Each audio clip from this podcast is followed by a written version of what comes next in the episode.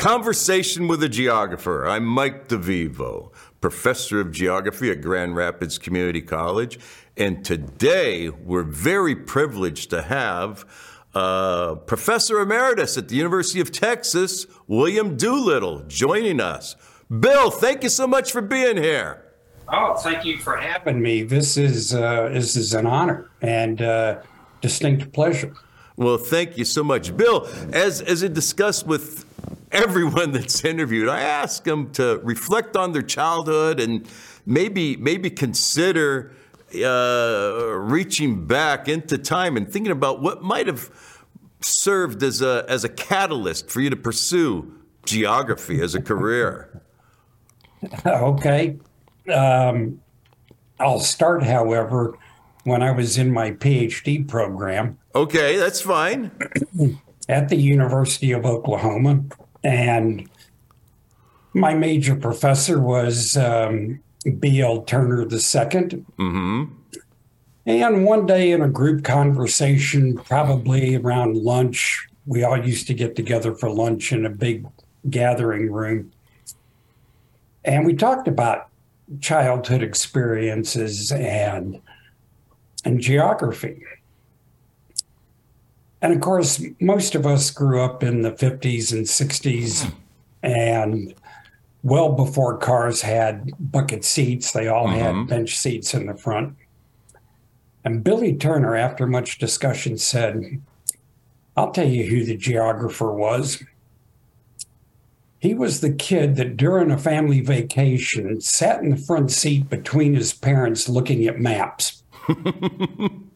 and everybody in the room kind of looked at each other and said, Yep, that's pretty much it. well, well, well, well, the other ones are just bored out of their minds or fighting with each other. You're right. Uh, yeah, we're the we ones were, looking at the maps the whole time. Yeah, yeah, yeah.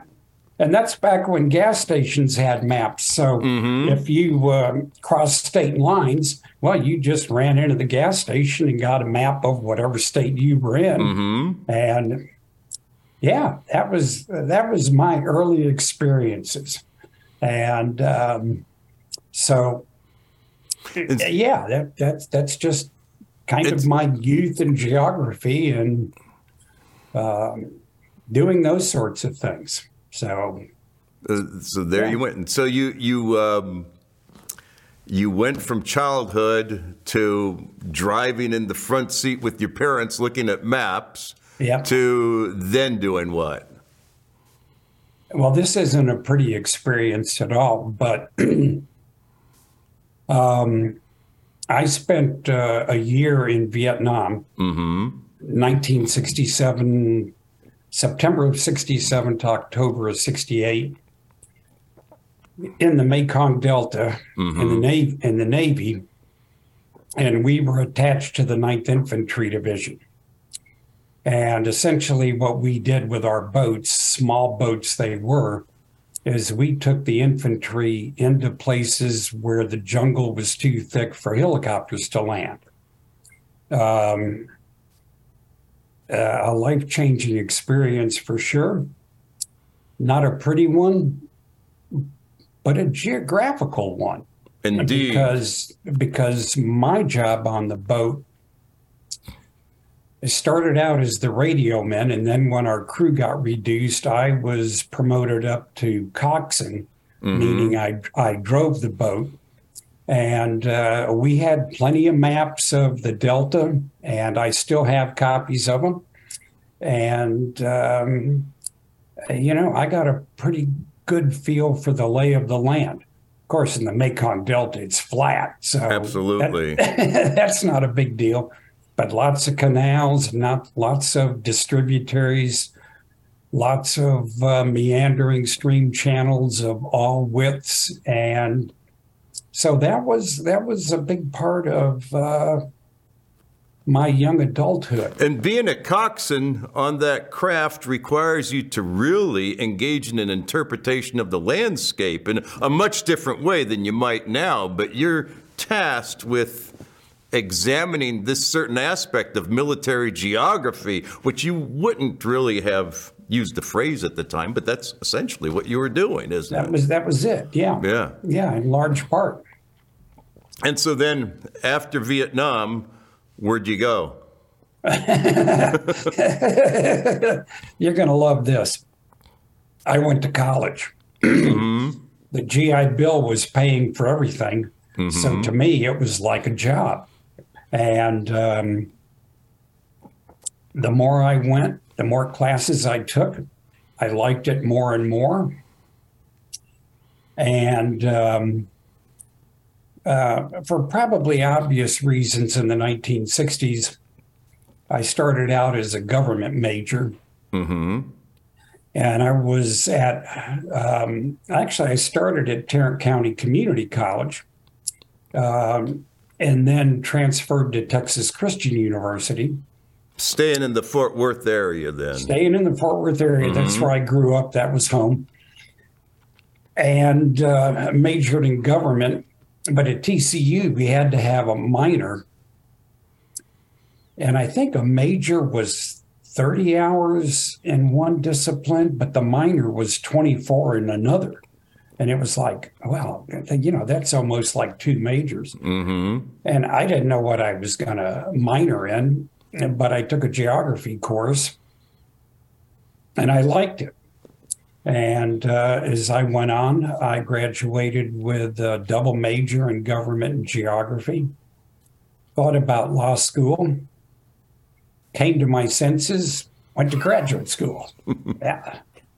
And as my dad was fond of saying, before Bill went to Vietnam, we couldn't keep him in school. After Vietnam, we couldn't keep them out. Well, so, I finally, I finally got out six months ago. you retired six months ago. I guess so. Uh, so you you then went to grad school just uh, north of Fort Worth. Then.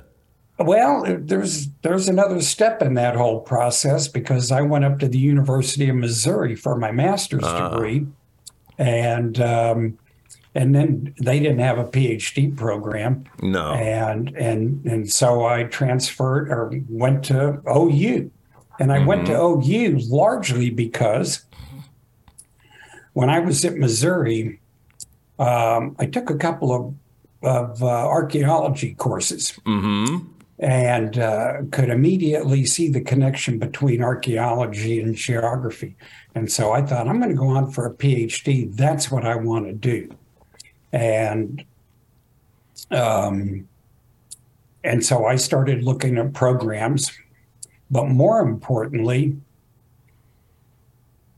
I started looking at people whose research was the type of research I wanted to follow. Mm-hmm. And uh, there were a couple of places that I looked at carefully. One of them, Wisconsin, Mm-hmm. with uh, studying under uh, Bill Denevan. Sure. Uh, I thought of that. I thought of uh, Texas A&M because I was interested in Mexico, and they had George Carter, Sure. uh, one of the early geoarchaeologists, and Campbell Pennington, who worked in the Sierra Tarahumara. Absolutely. And Billy Turner. And Billy was the youngest. He had just completed his PhD about two years before. With Denevan. Publishing with Denevan, and he was publishing in Science and Geographical Review in the Annals. And I thought, well, here's a young guy, and um, uh, I went to study under him.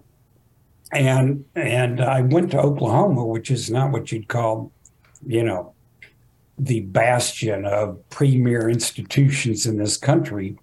You know, it's not up there with University of Texas at Austin.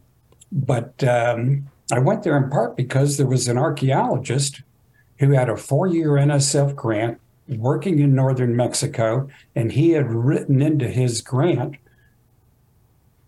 three years of funding for a geographer. So, I mean, why did I go to Oklahoma? Just like football players, they bought me. Okay. I mean, I had the professor I wanted to study under, three years of funding from uh, NSF through archaeology.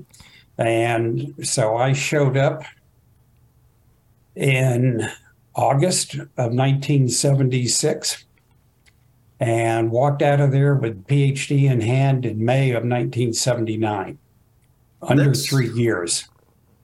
And that's phenomenal. But I'm going to tell you amazing. why. I tell you why it's phenomenal. Because all the stars aligned. I had the person I wanted to work with. I had the full funding for the three years. It was like, you know, I mean, what did I do at Oklahoma? They paid me to get a PhD. Mm-hmm. Okay. And um, yeah. Well, well so all the stars were aligned, but you also must have been mentored in a manner in which there were no roadblocks put in your way. Um, no, um, not really. And I, I, you know, having gone through the military experience, I was, you know, 2 mm-hmm. or three years up on every all my peers in college, mm-hmm. and uh, I, had a, I had a pretty good sense of observing what's going on and how the system works and how to get around the obstacles. And and and so that's what I've shared. I mean, my teaching career at the university uh, was 44 years altogether, and I've given lots of Whoa. advice to students based on my experiences. And I have a couple of pieces of advice, if you don't mind, that I'd like to share. Oh, absolutely. Do. and one is when you're an undergrad and you're thinking of going to graduate school, do yourself a big favor and don't say, I want to go to the best school and then apply to Berkeley or Wisconsin or Ohio State. Um, there's another option that I encourage students to think about, and that is to go to universities. And if you're in geography, find geography departments that do not have a PhD program go in as a master's student in a master's program. Mm-hmm. Now, my reasoning on this is quite simple. When an undergraduate finishes their degree and gets accepted and goes to one of the premier institutions in geography like UCLA, you walk in the door with your bachelor's degree firmly in hand. In that same department, there is a student who is about to defend her or his dissertation. I can think of no bigger disparity in academia in terms of intellect and knowledge and wisdom than between an incoming master's student and a graduating PhD student. And the great travesty is they're both called graduate students. Now, when you're in that kind of a situation, which students are going to get the better treatment? Indeed. The okay. PhD students will. The PhD they, they students, they they get it, okay? And it's even hard to get into those programs because while you're applying to get into a place like UCLA, there are students applying who have degrees, a master's degree from another university. Mm-hmm. And you're mm-hmm. competing with them for financial resources and admission spots. So, my suggestion is think big, but sort of put it on hold while you do the interim step. Because Absolutely you go into a master's program, program that doesn't have a PhD, you walk in the door, you're a peer with everybody else. Mm-hmm. And and you get equal and fair treatment from the faculty, staff, other graduate students.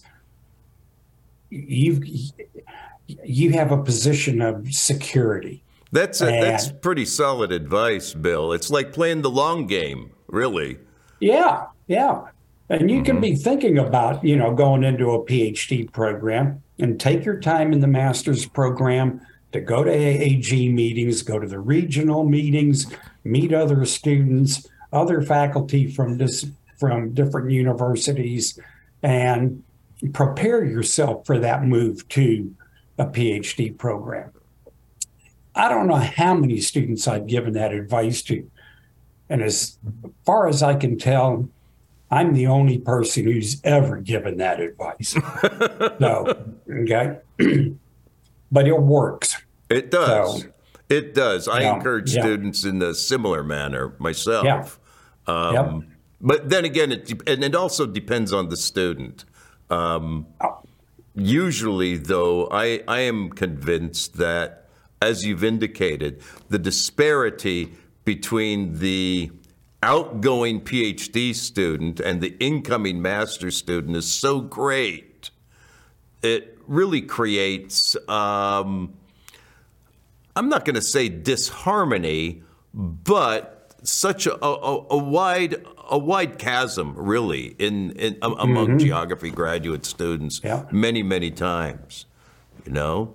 I, yeah. I, recall, I recall when you were, uh, I mean, going back to now the 80s. I recall, I recall when you were uh, still untenured at Texas, and there was an article in the Annals that came out concerning your work in in Mexico. It must have been like 83 or 84, probably 84, uh, concerning concerning uh, irrigation and arid lands in mm-hmm. Mexico.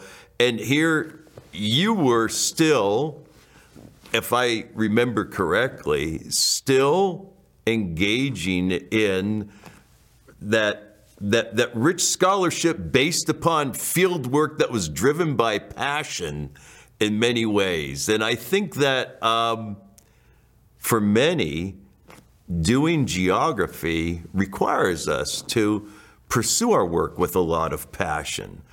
Do you do you see such passion as was exhibited, you know, years ago, displayed now in the field? I think so, um, because in my department, um, we've long had a field tradition, mm-hmm. and we have a very strong Latin American component, and we have a very strong African component. Mm-hmm. And I think right now, one, two, I think three of my colleagues are in the field in Botswana now. And that's great. And one just came back from the field in Mexico. Um, there's another one is is in northwest Mexico now, and one in Peru and one heading to Brazil. Mm-hmm. So, you know, we have a field tradition in our department. You, you certainly do. And I wonder, I wonder if that is a tradition that has been lost by so many graduate programs in our discipline. Probably. And, and I'll say that because for a number of years, you know, I'd go through the guide to departments of geography and just look at the faculty and what they're doing. and the one thing that always set our department apart from every other department, this is this is this is I'm really proud of this. Mm-hmm. 100% of our faculty, for at least as long as I can remember. So which is at least four decades. Yeah. Yeah. Every member of our faculty has ongoing research interest outside the United States. My goodness, even Jordan, even Jordan was doing stuff outside the U.S. when he was when exactly. he was around. Yeah, exactly.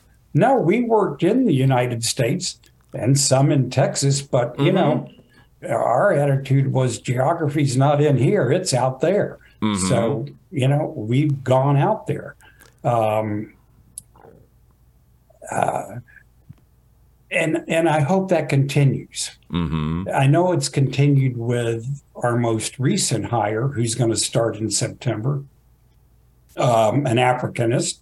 Mm-hmm. Um, and then I'm pretty sure we're going to get a new position next year uh, in uh, geospatial sciences, mm-hmm. and and I hope that person has foreign research interest. Might not, and of course with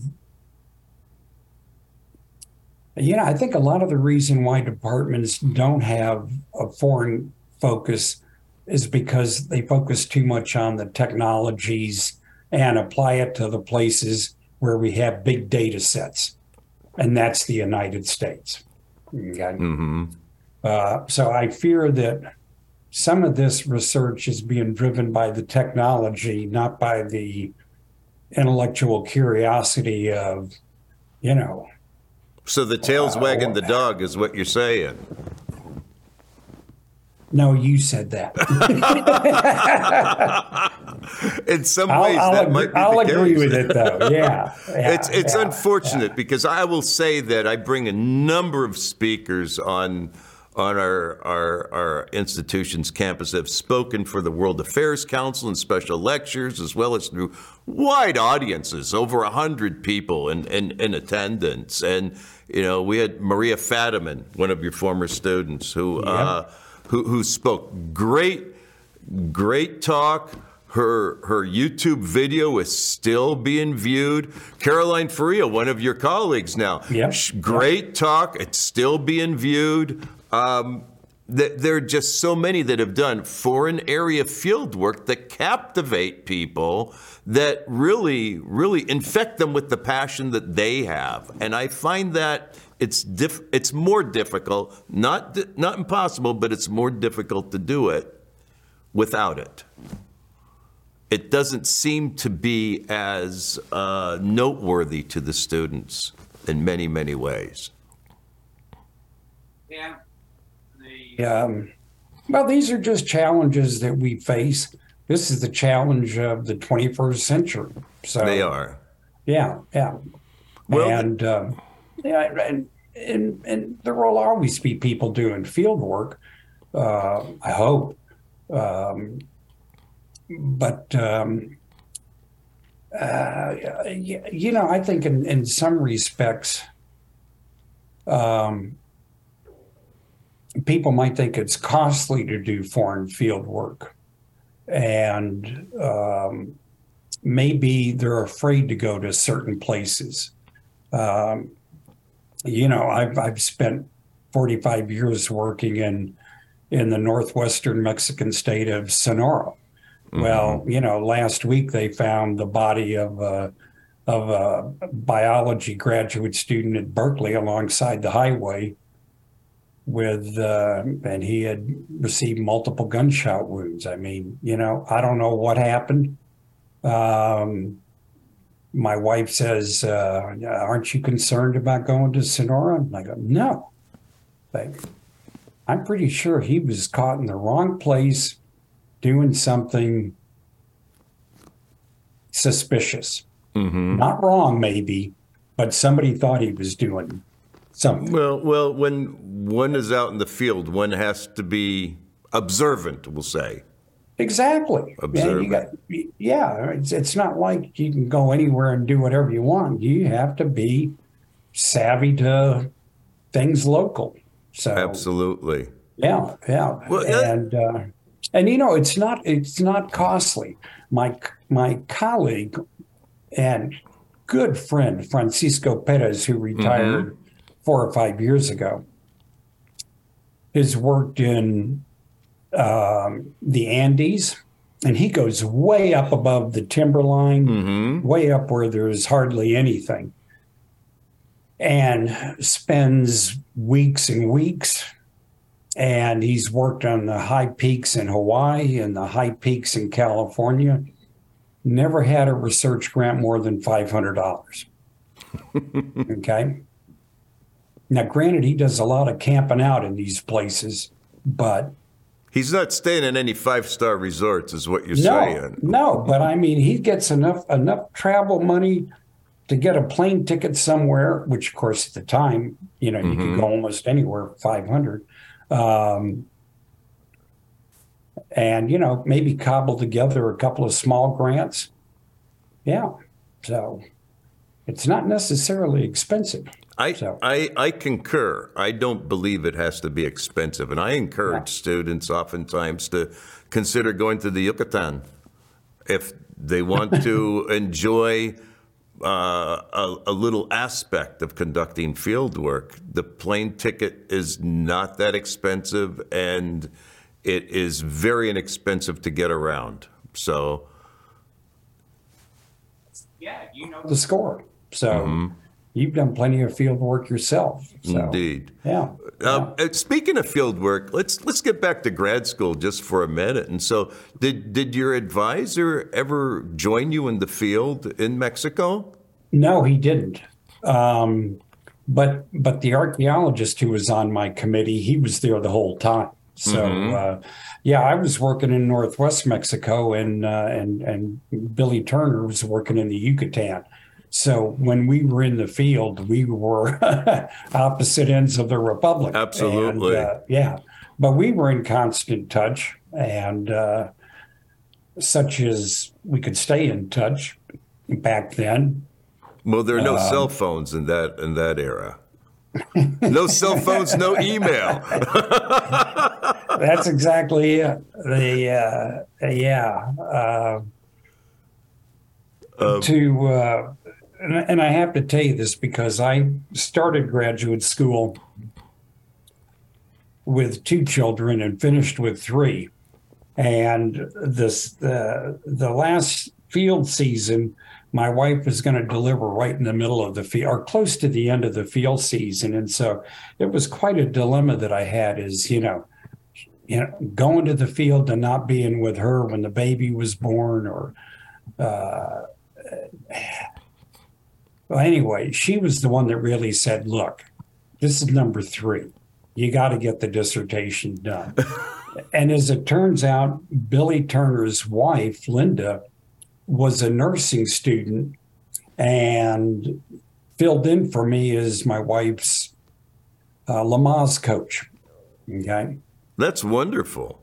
So I'm in I'm in the outbacks of eastern Sonora one day, and the agent from the local Largo Distancia office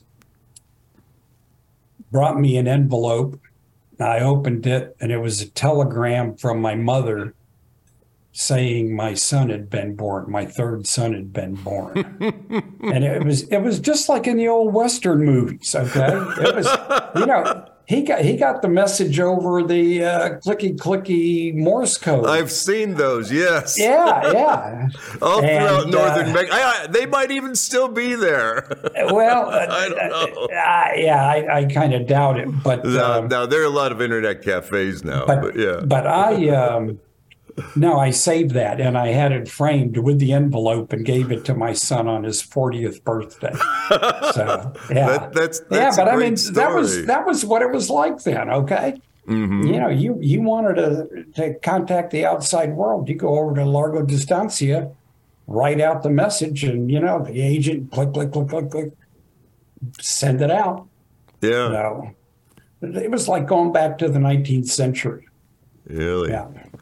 So, Which, by the way, you mentioned Terry Jordan, and I Yeah. just thought of him when uh, he once said one time he'd gladly go back to the 19th century if all he could take with him was indoor plumbing and modern medicine, and he wasn't sure about modern medicine.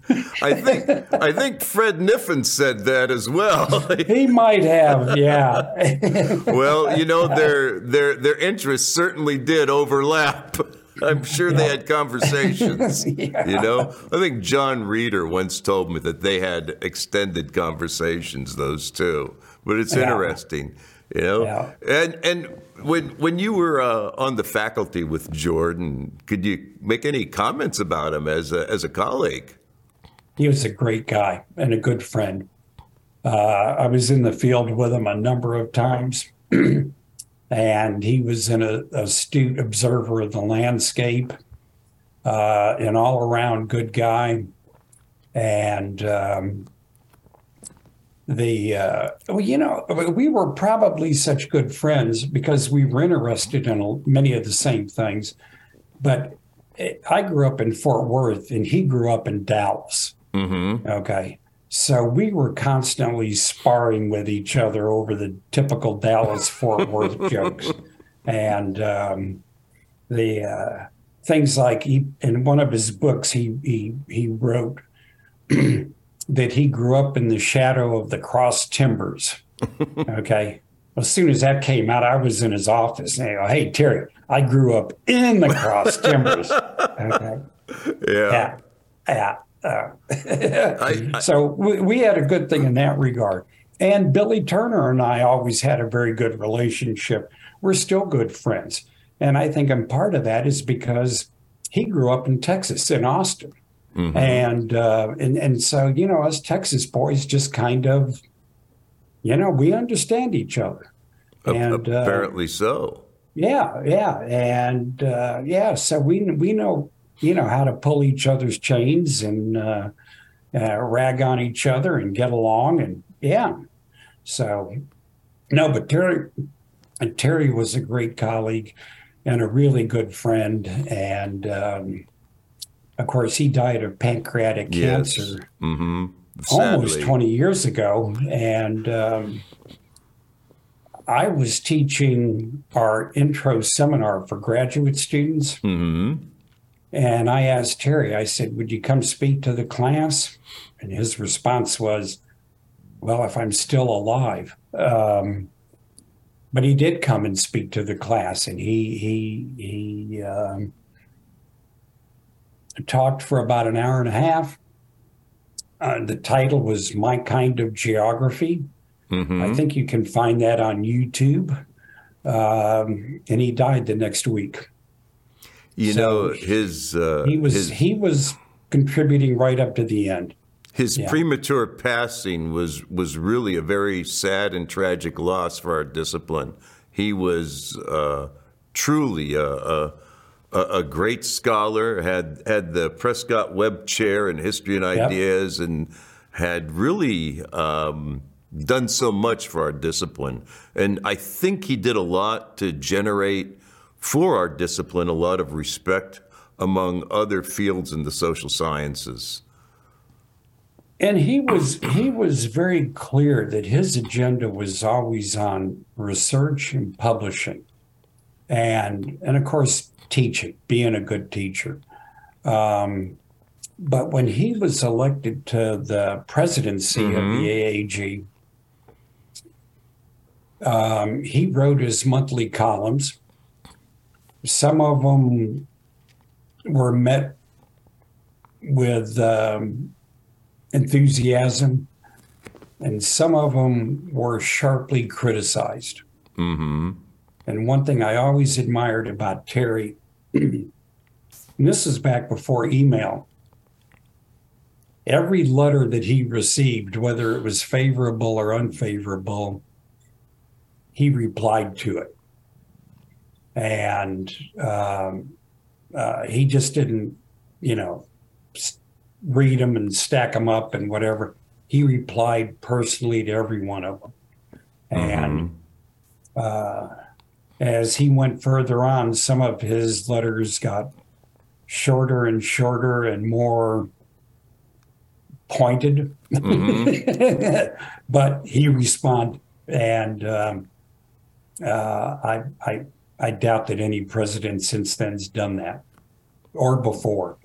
I I couldn't say, but I could I could share the same doubt that it would just be so difficult.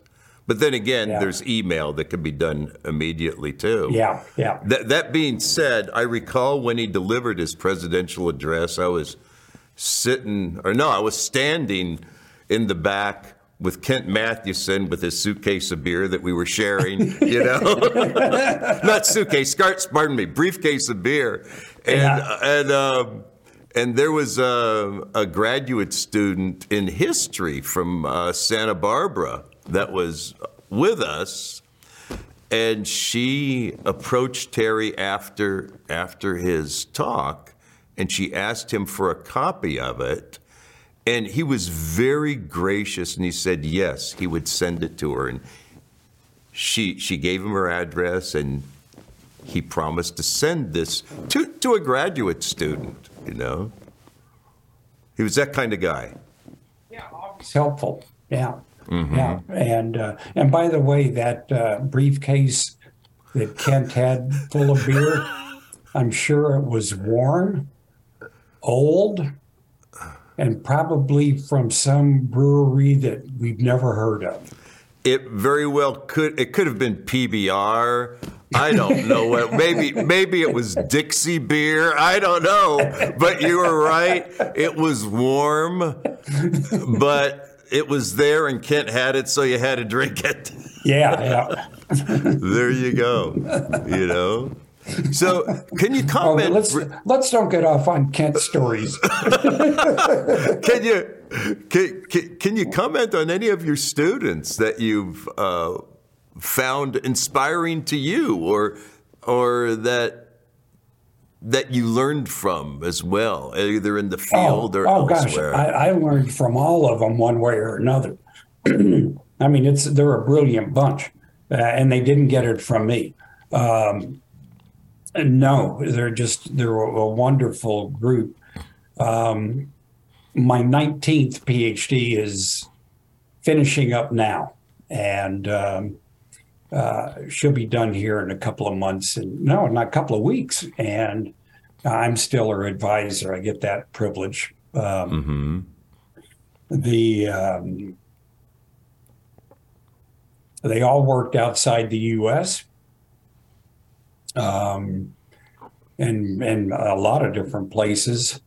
Um, all of them came back with some fascinating, fascinating findings, and um, uh, many of them gone on to uh, uh, very good careers in academia and outside of academia. Um, uh, you know, you already mentioned Maria Fadiman. sure I mean, yeah, the uh, uh, she worked on um, uh, ethnobotany and um, in in the western part of Ecuador. Um, I visited her in the field. hmm Uh, many of my students I visited in the field uh, when I could, and yeah, with Maria, that was about 20 years ago, and I flew into Quito, and then we got on a bus and took the bus to the end of the pavement, and then met up with a guy with a four wheel drive vehicle and took us to where four wheel drive vehicles couldn't go any further. And we were supposed to meet up with a wrangler with horses and he didn't meet us on time. So maria and i left our bags and we walked the next 11 miles. She had figured that on maps um, through the muddiest terrain you could ever imagine to where we got to her outpost where she was working. And we no sooner get there and the Wrangler shows up, two horses in our suitcases. and uh, uh, and then we were we were there, I guess, for about a week. And um, and when we left, the Wrangler was there with the horses, and we rode out. And um, it was only when we got back to Quito that I showed her my feet. I had blisters that just literally took the soles off my feet from walking every day. Um, and and uh, I remember her asking me, she said, Why did you do this? And I said, because I can. And I should. And I said, and the day's coming when I won't be able to do it. So I'm doing it. And that's just the way it is. Yeah, it was just yeah. Okay, I got bleeding feet. Well, hello. yeah, keep walking. there you go. Mm-hmm. And um, and then I went and saw Joby Bass in mm-hmm. Honduras, mm-hmm. and um, the uh, Andrew Sluyter was one of my early PhDs. Mm-hmm. He's on the faculty at LSU, and yeah. uh, went down to Veracruz with him and others, and we took cores from the back swamps behind the uh, dunes along the coast. And one uh, of his students was an honorable mention for the Meridian Award. So you have a exactly you have a, an academic grandchild, Watkins, yeah, that yeah, has done yeah. very good work Watkins. in in, uh, in Latin America. Yeah, yeah, absolutely. And uh, God, that goes way back. That was a lot of fun. Mm-hmm. And um, yeah, more recently, Matt Fry, who's now uh, has a position in geography at uh, University of Utah, mm-hmm. and uh, and his wife Alexandra Ponette, she got her PhD from the Yale School of Forestry, but I directed her master's thesis. Mm. I tried keeping her in our program, and I was trying to lure her to stay with a teaching assistantship. I was chair at the time and Yale offered her $250,000 over five years to go to Yale. And that's, I don't think UT, as good as UT can get some money, which they, you, you can get it, that's, the, that's a tough one to get.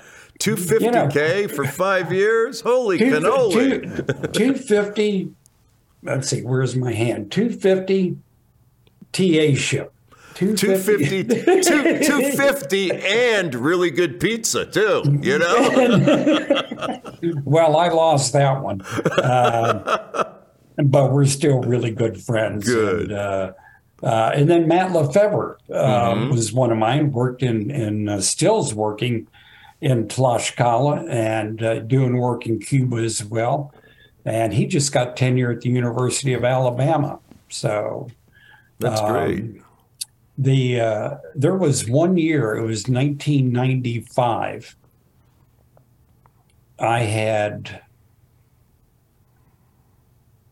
uh, my phd students landed jobs at penn state oklahoma state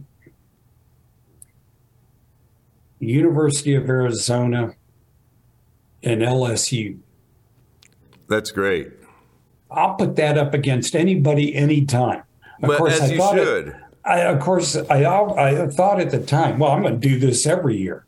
Well, it didn't happen again. No, but but, uh, but, it's it's it's a wonderful it's a wonderful record, and you do have a, a, a aside from your scholarship and your teaching, you have a great record as a mentor. And I'm going to ask you to, as as we close in about a minute, to think of any other advice you might give to colleagues or students, aside from what you gave before, to for those who who, sh- who should consider master's programs, which I agree. Um, is are there any any words, any pearls of wisdom, any Doolittleisms that you'd like to share? Okay, yeah, I've got I've got a couple. okay. when you write a paper, write it as though you're going to submit it to a journal. Take a paper that you like a lot, wherever it was published, and write your paper in that very same format. Mm-hmm. Um, and then submit it for publication. Well, sure. What's the worst thing that's going to happen? They're going to turn it down? Well, then you just submit it somewhere else a long time ago, Jim Parsons, the esteemed James J. Parsons. Your grandfather. Yeah, told me. No, great grandfather. Great grandfather. great grandfather. nice guy, very kind man. Oh, gosh, he was the best. And uh, I can tell you stories about that, but not now. Um, he told me one time, he said, You get an article turned down, turn around and send it somewhere else. He said, don't leave it on your desk, leave it on an editor's desk. How brilliant is that, right? No, it's, it's great. Mm-hmm. Yeah. The other thing I suggest in terms of publishing is shoot for the top. You go to the big journals, they're going to send it out to big scholars who are going to know what the big picture story is, and they're going to make a recommendation based on that. If you go to a small journal, a regional journal, they're going to send it out to not the oldest and best of the scholars, but the younger ones mm-hmm. who are going to take it as their responsibility to find fault with every little thing. So aim high. Um, that's that's really profound. And it's counterintuitive because you mm-hmm. think, you mm-hmm. know, well, I'll go start small and build up, but it's like you're going to get shot down at the bottom. Almost, yeah. Mm-hmm. And there's just two levels of scholars that are sure. going to review these. And, well, there's that large, level of insecurity that some academics exactly. have. Yeah, yeah, but not the senior guys. No. Not not the ones that have been around 20, 30 years. They're going to sit there and go, okay, I, I, I know what's going on here. I got the drift. Absolutely. Okay? It's the younger scholars who don't have that element of aging yeah. like a fine wine, okay, that uh, that can't see the forest for the trees. Mm-hmm. Where, it, yeah, uh, so that's that's one thing, and and the other one that I have deals with your thesis or dissertation, and that is when you start to write, get the template all graduate schools now have an online template for putting your dissertation mm-hmm. in. Right, put it in that template right from the beginning. And start with an outline, which you can look at as a table of contents, and make it detailed with three or four subheadings. And when you write, don't write a dissertation. Write the first subheading of the chapter.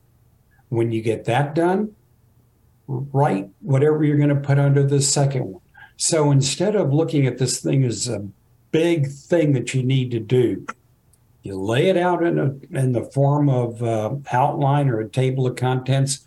Address one item at a time and it's very manageable. And, you know, if you do that and you think about it, if you wrote a page a day, you could write 365 pages in a year. That's okay? what I say. And, you know, most dissertations are like 200, 250 pages, you know? No reason why you can't come back from the field in August, start writing in September, and have the entire thing done in time to graduate in May. Okay? Absolutely. And if you do it one chunk at a time. And the way I did it, and I continue to do it, and I encourage all my students, make a calendar. Started at September 1st, ended at June 1st.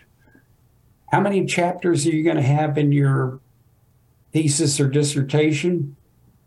divide the number of days by that number of chapters, then go into your calendar and go, okay, September 1st to September 23rd, chapter one. September 24th to October 22nd, chapter two.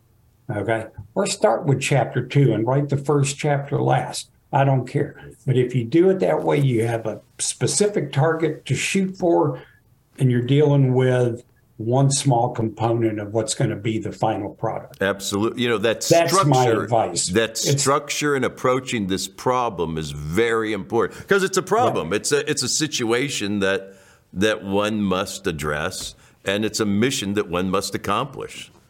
Mm-hmm. And that and that's a feasible manner in which to set it out. Yeah. Yep.